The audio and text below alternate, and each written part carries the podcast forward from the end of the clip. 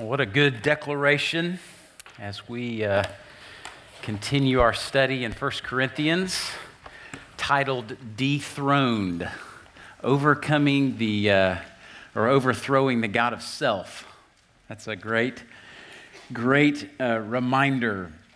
If you're visiting with us, we're, we're making our way through the book of 1 Corinthians, and we're in a new segment, uh, uh chapters 8 through 10 and uh, we're learning a lot about how to see ourselves and see God and really get that whole uh, relationship. I want to begin this morning with a, a, phrase that I'm sure most of you have heard at some point, um, but it, uh, it comes from Shakespeare's Hamlet.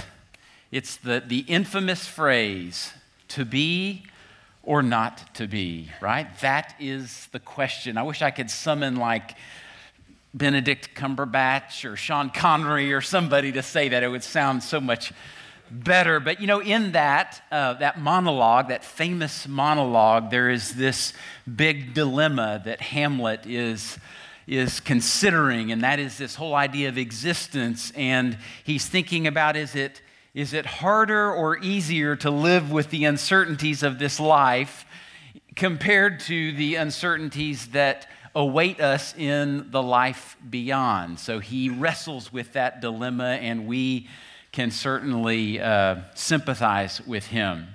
As we come to 1 Corinthians 9, there's another dilemma, and I, I think that Paul could have perhaps, uh, in a Hamletesque kind of way, not asked to be or not to be, but instead to do or not to do a question of behavior. And the reality is, you and I, we make thousands of decisions every day, don't we? Some of them are very small, seemingly mundane. Some of them are really big and really important, aren't they? But, but nevertheless, all of our decisions, big or small, are taking us somewhere. We're making choices, and those choices have realities and consequences, and we end up where we end up in light of what we chose to do along the way. And so it's, it's really important for us to think about how do we make decisions? How do we make choices throughout a day? Science, psychology, a lot of that tells us that we, we generally have two centers of decision making in our heads. Uh, one is on the more logical, rational side, right? We, we consider facts and details and, and all that, and, and we make decisions. But honestly, more often than not, we're told, we make our decisions emotionally, intuitively. We kind of go with our gut. I don't know how well that's working for us, but that's oftentimes how we make a lot of the decisions that we make. I wonder how aware you are of how you make decisions. Like, is that a conscious thing, or are you truly just reacting to most moments just from the gut? How intentional or impulsive are you when you're faced with the decisions? That you're making. Our world, uh, understandably, and we, we would join in with this, we want favorable outcomes. We want things to, to turn out the way we want them to turn out. But oftentimes we live in the reality of if it feels good, do it. And if it doesn't feel good, don't. And that can, that can truly define how we make our decisions. Paul would say there's a better way. And he's going to model that for us in 1 Corinthians 9. Now, a little bit of backdrop uh, in chapter 8 so we can get some context going into what Paul is going to do in this chapter. Uh, the Corinthians were facing a dilemma. And if you'll remember last week, I want to encourage you to go back and listen to that message. But um, the Corinthians were facing a dilemma around food that was sacrificed to idols and then served in the temple there in, uh, or in the temples uh, that were there in the city. And these Christians were now faced with what do you do with food that was sacrificed to an idol? Should I eat it or should I not eat it? And there were some that understood rightly that just because food was sacrificed to an idol didn't mean there was something wrong with the food. Like you could literally eat that food and it would have no impact upon you, spiritually speaking, because idols don't really exist. So that's, that's right thinking. But all they did was they made their decision around a question of legality. Is it okay? Is it legal for me to eat that food, spiritually speaking? Is, am I going to offend God by eating this food? What they didn't take into consideration was everybody else around them. The people who might be in the temple who would know that food was sacrificed to idols and who might go, Well, what's, what's that guy or that gal doing? I, I, I thought they were a Christian. Or, uh, along with that, Paul speaks very specifically to people who would have spent their entire lives in idolatry. And they would have made a spiritual connection between food sacrificed to idols and them eating it. That was, they, they put that together. And then they become a Christian, and somebody says, Hey, it's all cool. Don't worry about it. Let it go. And they just can't. Their, their conscience is violated by eating that meal.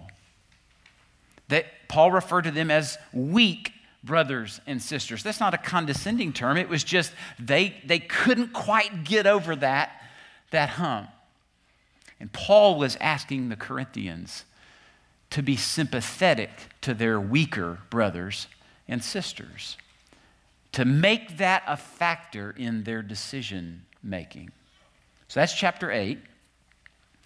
As we get into chapter 9, Paul gives a personal illustration to model how he makes decisions about those things that are dilemmas in everyday life. Again, big or small. He is answering the question to do or not to do and taking a lot of things into consideration as he goes into that. His, uh, his dilemma that he introduces to, to, to illustrate is one around ministry compensation. I don't think they probably used that word back then, but, but basically, his practice was to go into a city and he would work there not only in ministry, but also as a tent maker. You can read about that in Acts 18. And his mindset was I'm going to support myself so that I don't need to ask anyone that I minister to to provide support for me. This was a little bit of a problem in his day because it was commonly understood, both philosophically and religiously, if you're a leader, if you're a spokesperson, if you're a public figure in that respect, you'll be supported by the people that you're serving and leading. So he was, that was a departure. And the people in Corinth, they, they didn't quite understand that. And they actually began to question Paul around that practice. So for him, it's like, what a great illustration. I'm going to tell you why I refuse to exercise this right that I've been given as an apostle. But he takes his time to do it. That's where we're going to go this morning is we're going to look at how Paul explains his justification for doing what he does and how he arrived at the decision to make uh, those practices in, to begin with.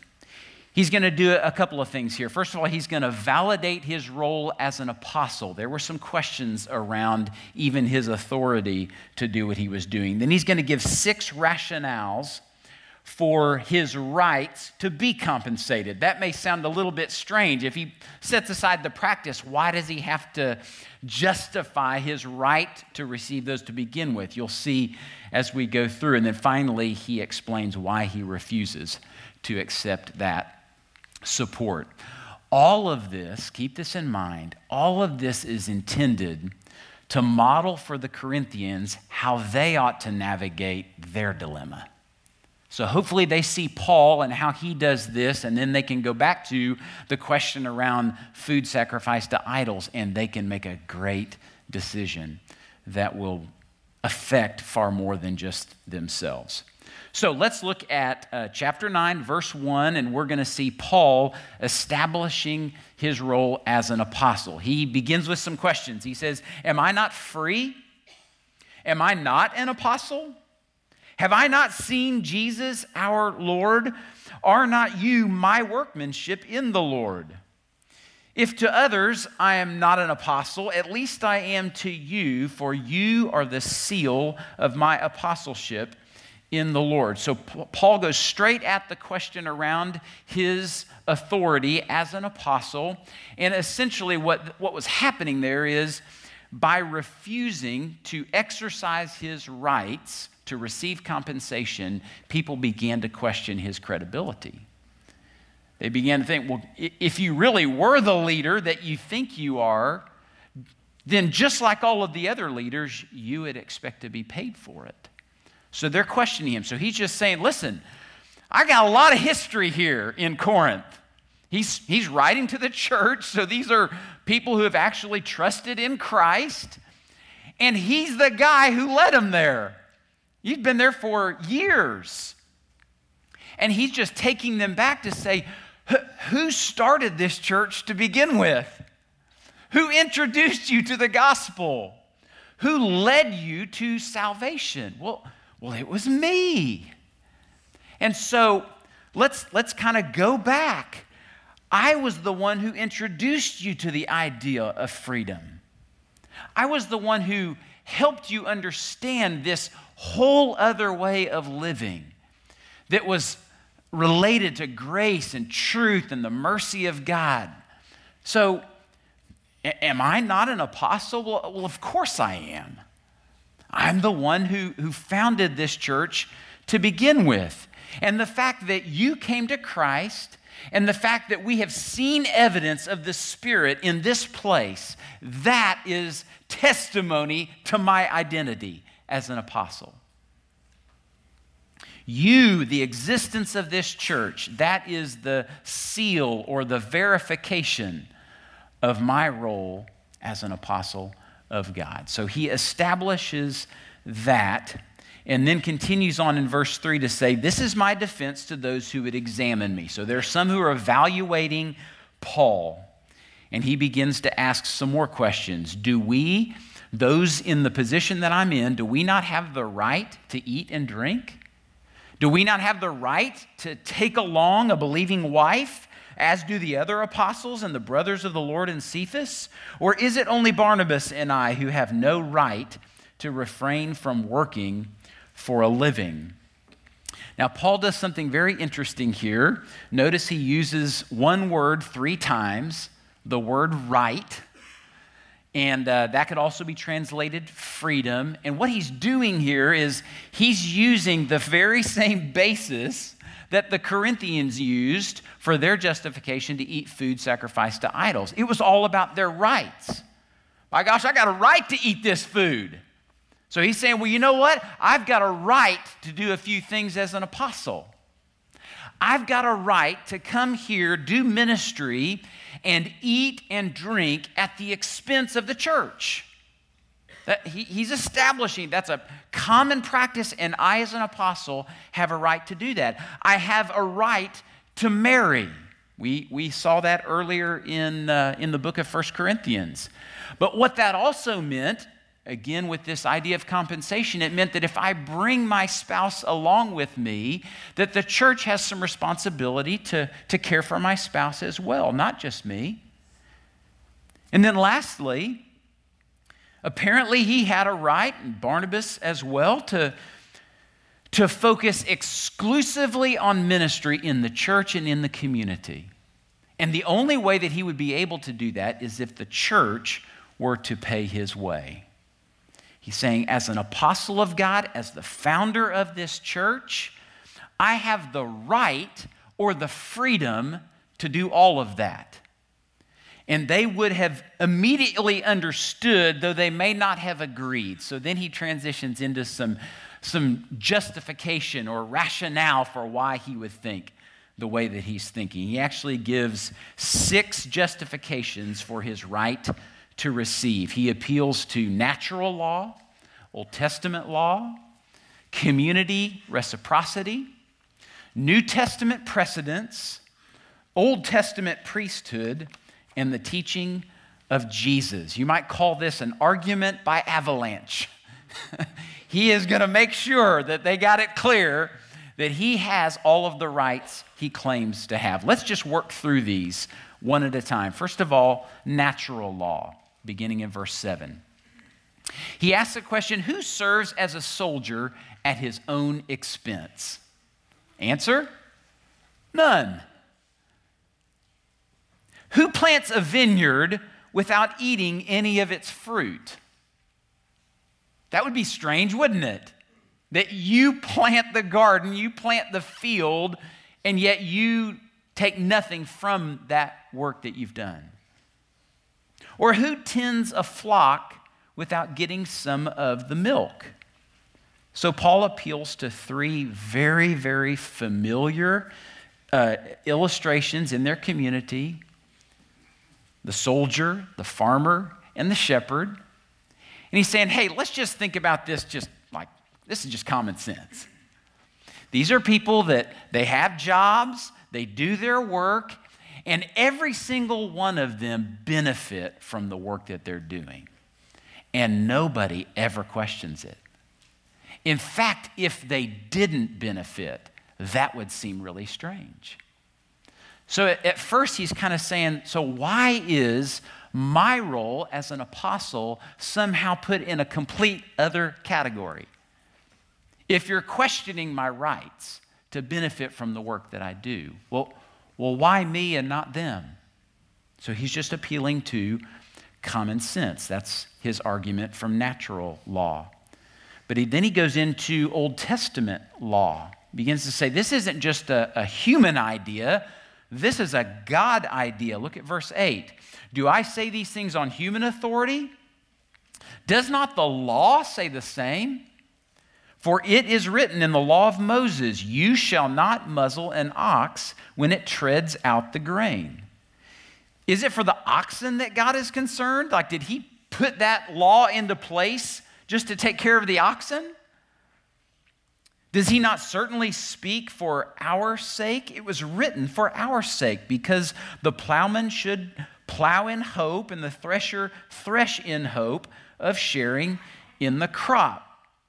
So Paul points back to Deuteronomy 25 4. That's where that statement about you shall not muzzle the ox while it's threshing. That, he points back to that. That was an actual law that was given to Israel. And the practice was oxen would tread out grain that was brought in from the field. And of course, you could muzzle the ox so that it couldn't eat what was all around it, like naturally, right? The ox is going to oh, look at that, got some grain on the ground here. I'm kind of hungry. You could put a muzzle on it, and it couldn't eat any of the grain. But the idea was why would you do that? It, it's not like you're going to lose a whole lot of grain, and you're probably going to keep the ox uh, full and strong so it can do its work. See how that works? So, but he's saying God didn't do that for the sake of the ox. he did that to give us a picture of how we should function. And we show that uh, again in uh, 1 Timothy 5. Paul writes to 1 Timothy, he says, Let the elders who rule well be considered worthy of double honor, especially those who labor in preaching and teaching. For the scripture says, and he quotes again Deuteronomy 25, You shall not muzzle an ox when it treads out the grain, and then explains, For the laborer deserves his wages. So we've got a, a natural law that everyone would agree to. And then he establishes an Old Testament law that God prescribed, not man. And then he moves on to community reciprocity. And this is this idea that the people of God live in community with one another and they benefit mutually from what everybody brings to the table. Verse 11 if we, Paul says, if we've sown spiritual things among you, is it too much if we reap material things from you. And here he's arguing from greater to lesser, not, not simply to compare, but just to say again, he's appealing to their rational side. If we've come and we have introduced you to eternal spiritual truths that don't just change your circumstances in a moment, but those will change your life for all of eternity.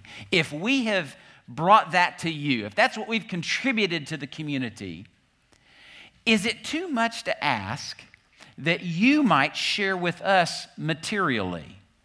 Like provide something to eat, perhaps a place to stay, or maybe a little spending money. Like, doesn't that make sense if we're living in community with one another? You see how just rational he's trying to be here? And I, I would assume that they would go, yeah, that, that makes sense. That's kind of how we do things when we live in community with one another. He's stretching them to, to avoid that sacred secular split. He's saying all of us are bringing something into this community for its good. But, but that's a great consideration when we're thinking about this idea of rights or freedom. Then he moves on in verse 12 to leadership precedence. He says, if others share this rightful claim for that community reciprocity, if they share this rightful claim on you, do we not even more? See, the Corinthians were already practicing this provision with other leaders in the church, even leaders in other parts of, uh, of that region. So he's thinking again, I'm an apostle, I'm a founder of this church.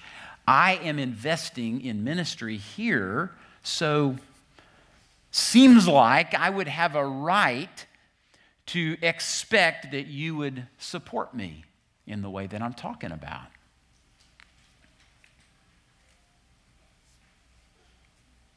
Then in 13, he goes to the Old Testament priesthood.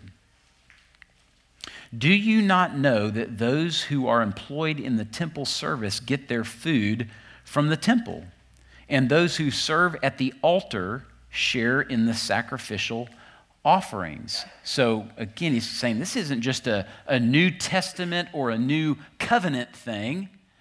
But this has actually always been the way ministry has worked within the community of God's people. So God set aside a group of people who would serve as priests in the temple. And they didn't have a side job.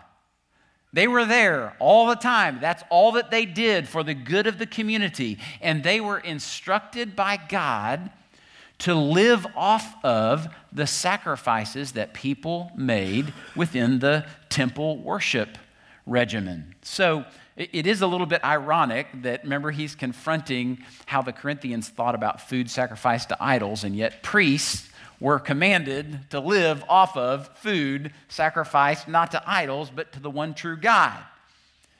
But they were in a position of dependence upon the community. And the community was reminded by God in that command that they had that responsibility. That if they weren't to do what they were supposed to do, the priests would, uh, would be in trouble.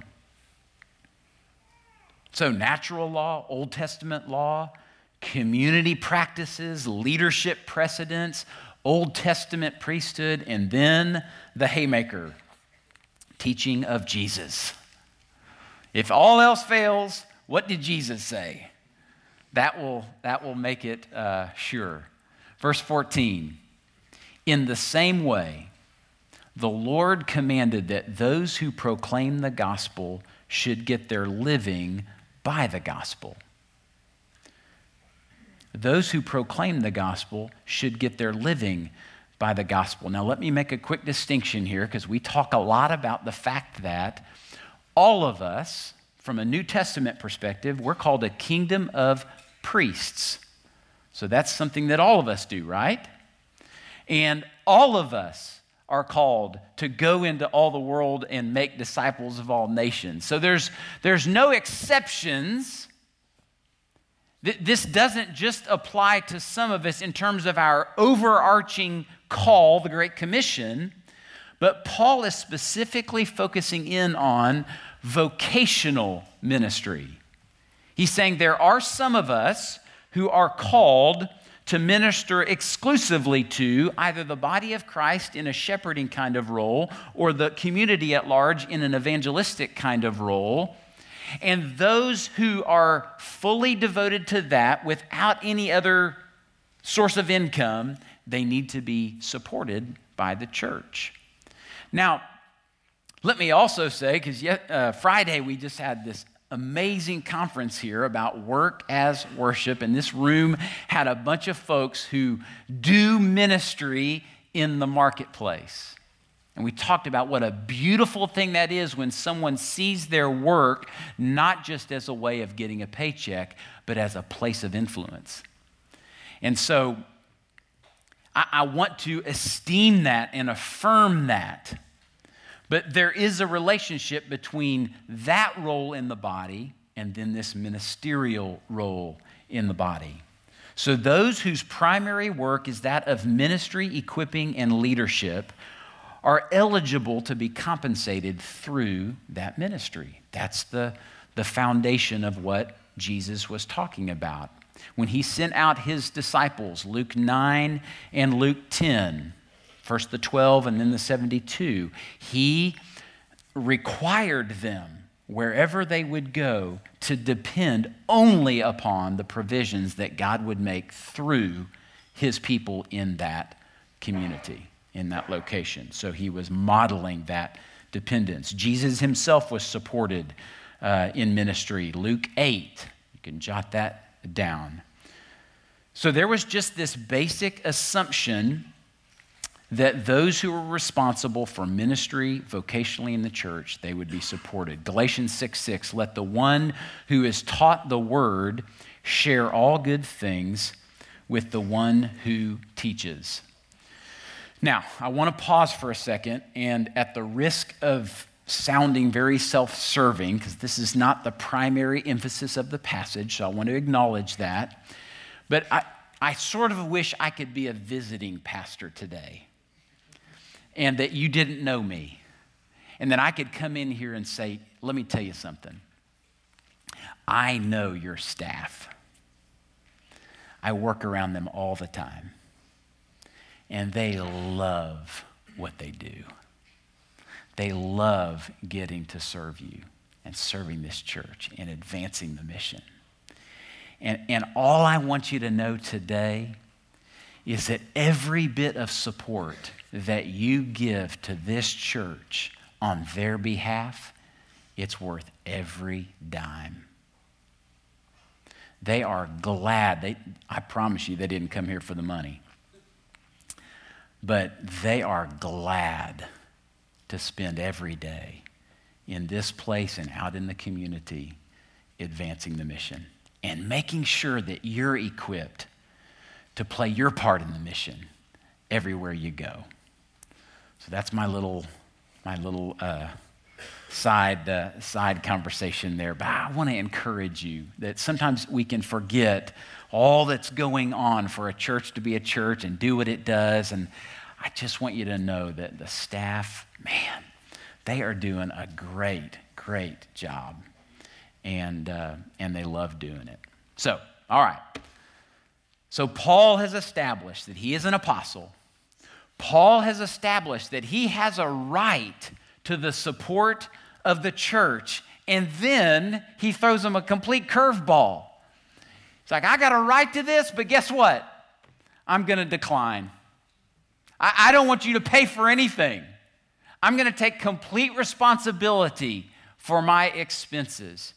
And he's going to explain why. Go back up to the last half of verse 12. He says, Nevertheless, though I have a right to all this, I have not made use of this right, but endure anything rather than put an obstacle in the way of the gospel of Christ.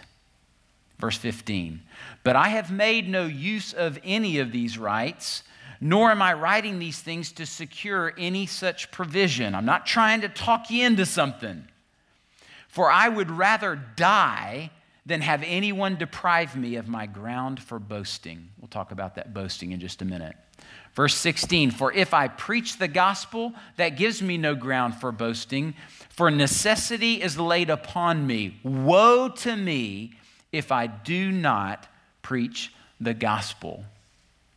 So we're starting to see that there's a whole lot more at stake. There's a whole lot more going on in Paul's mind as he's making this decision about whether or not to exercise his right as an apostle. He's taking a whole lot more into consideration than just the fact that he has the right to begin with. It's far more than just a question of legality. Is it sinful or not? You know, that's a big question. And if you're simply looking into your Bible to say, is there a command against it or for it, and that's where you stop, then you've stopped way too early.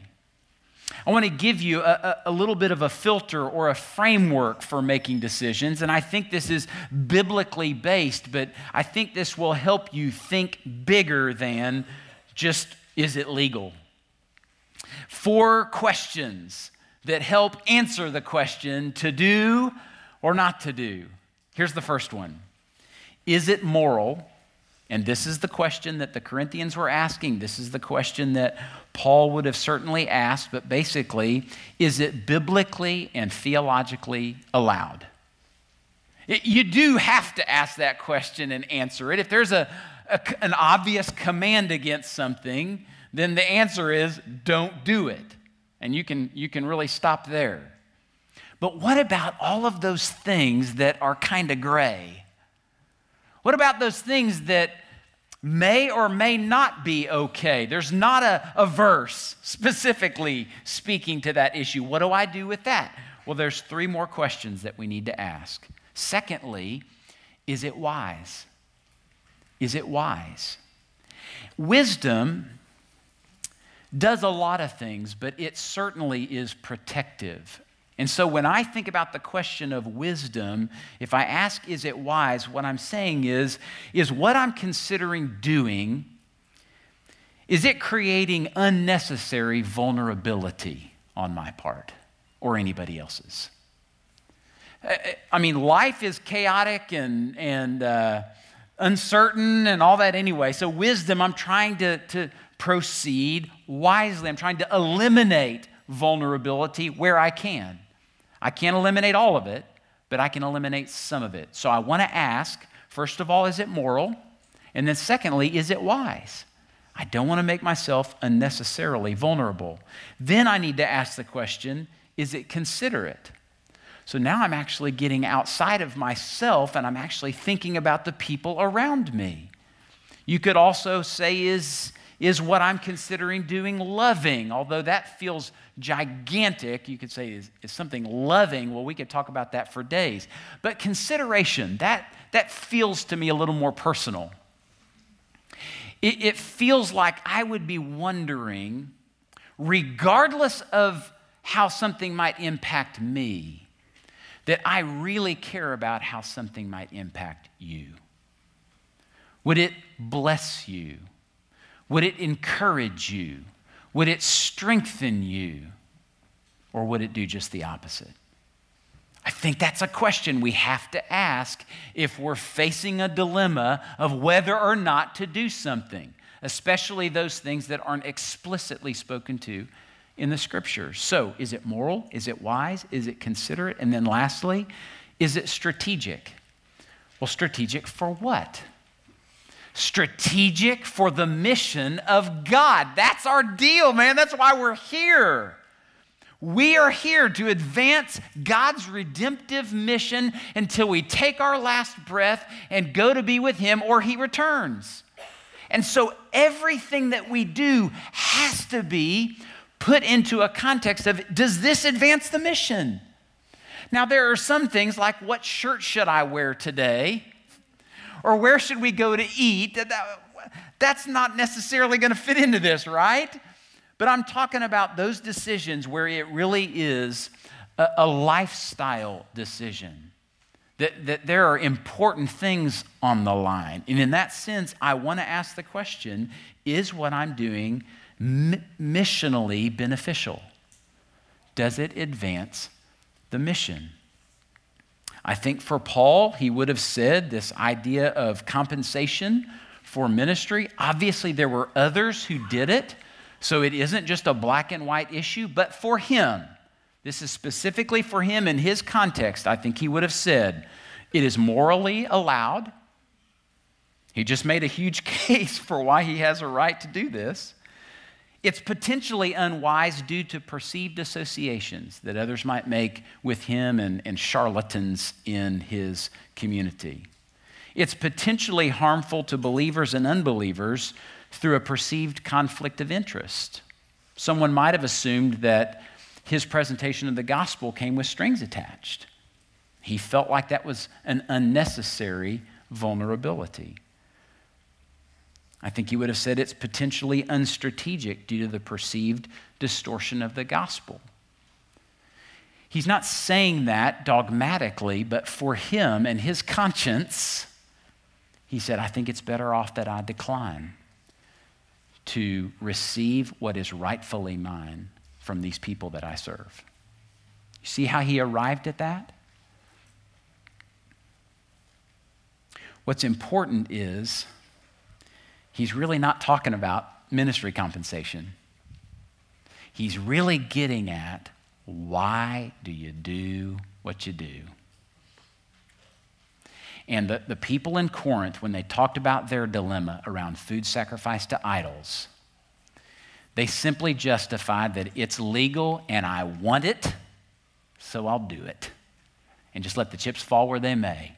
If I got a weak brother who just doesn't have a good understanding of the gospel, well, pff, too bad for them. Hopefully, they'll figure that out someday, and then they can be like me. You see how hard that sounds, how calloused that is, how contrary to the law of love that is? So, Paul is confronting them and it's interesting that he talks about his reward in verse 17. He says, If I do this of my own will, if I preach the gospel, which I feel compelled to do, I have a reward.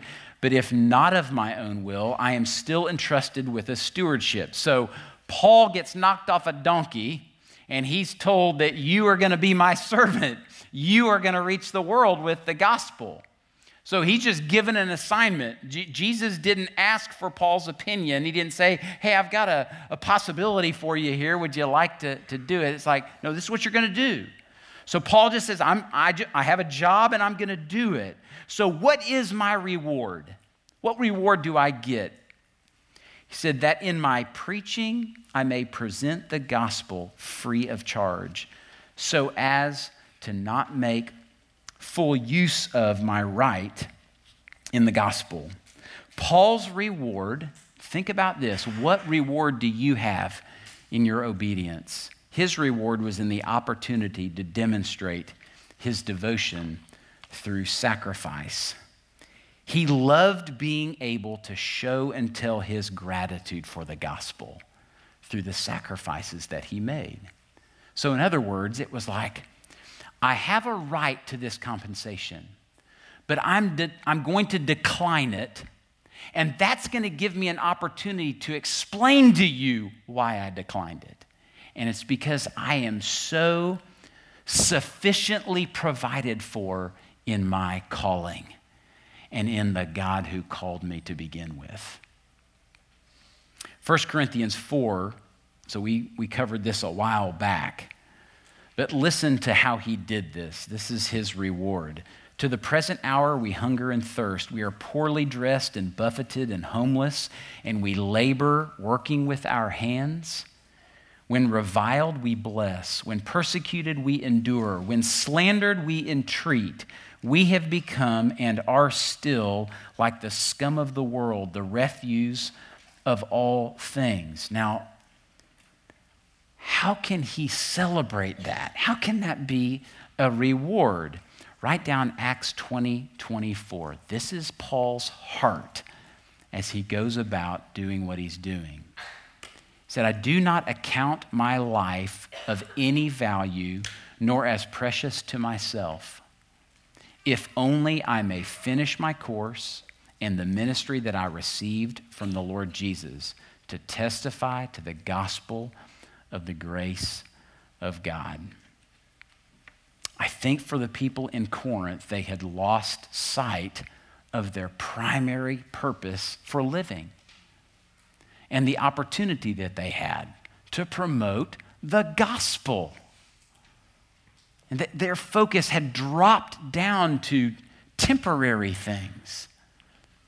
And so Paul is lifting their vision here to say when you're making your choices day in and day out, please consider more than just what you want and whether or not it's legal. But consider the impact that it might have on the people around you, on the church that you're a part of, on the city you're trying to reach, on the mission that you're trying to fulfill. If we're all asking that question, first of all, I think we make great decisions. But secondly, I think we make room for God to do what only God can do. We get to see Him show up in the midst of that. So I want to give you an opportunity to uh, think for a moment about how you make decisions. You might even think about some decisions that you've recently made. And maybe there's a little bit of, a, of an ouch there. That's okay. T- today's a new day. We get to go forward. We get to think, how do I want to live tomorrow? How am I going to make decisions tomorrow? Invite the Holy Spirit to bring something to mind. Heard a lot of information today, but, but is there one thing that you can take away today that um, gives you better clarity about how you're going to walk with Christ tomorrow? Okay? Take a moment, prayerfully consider that as your so what application for today.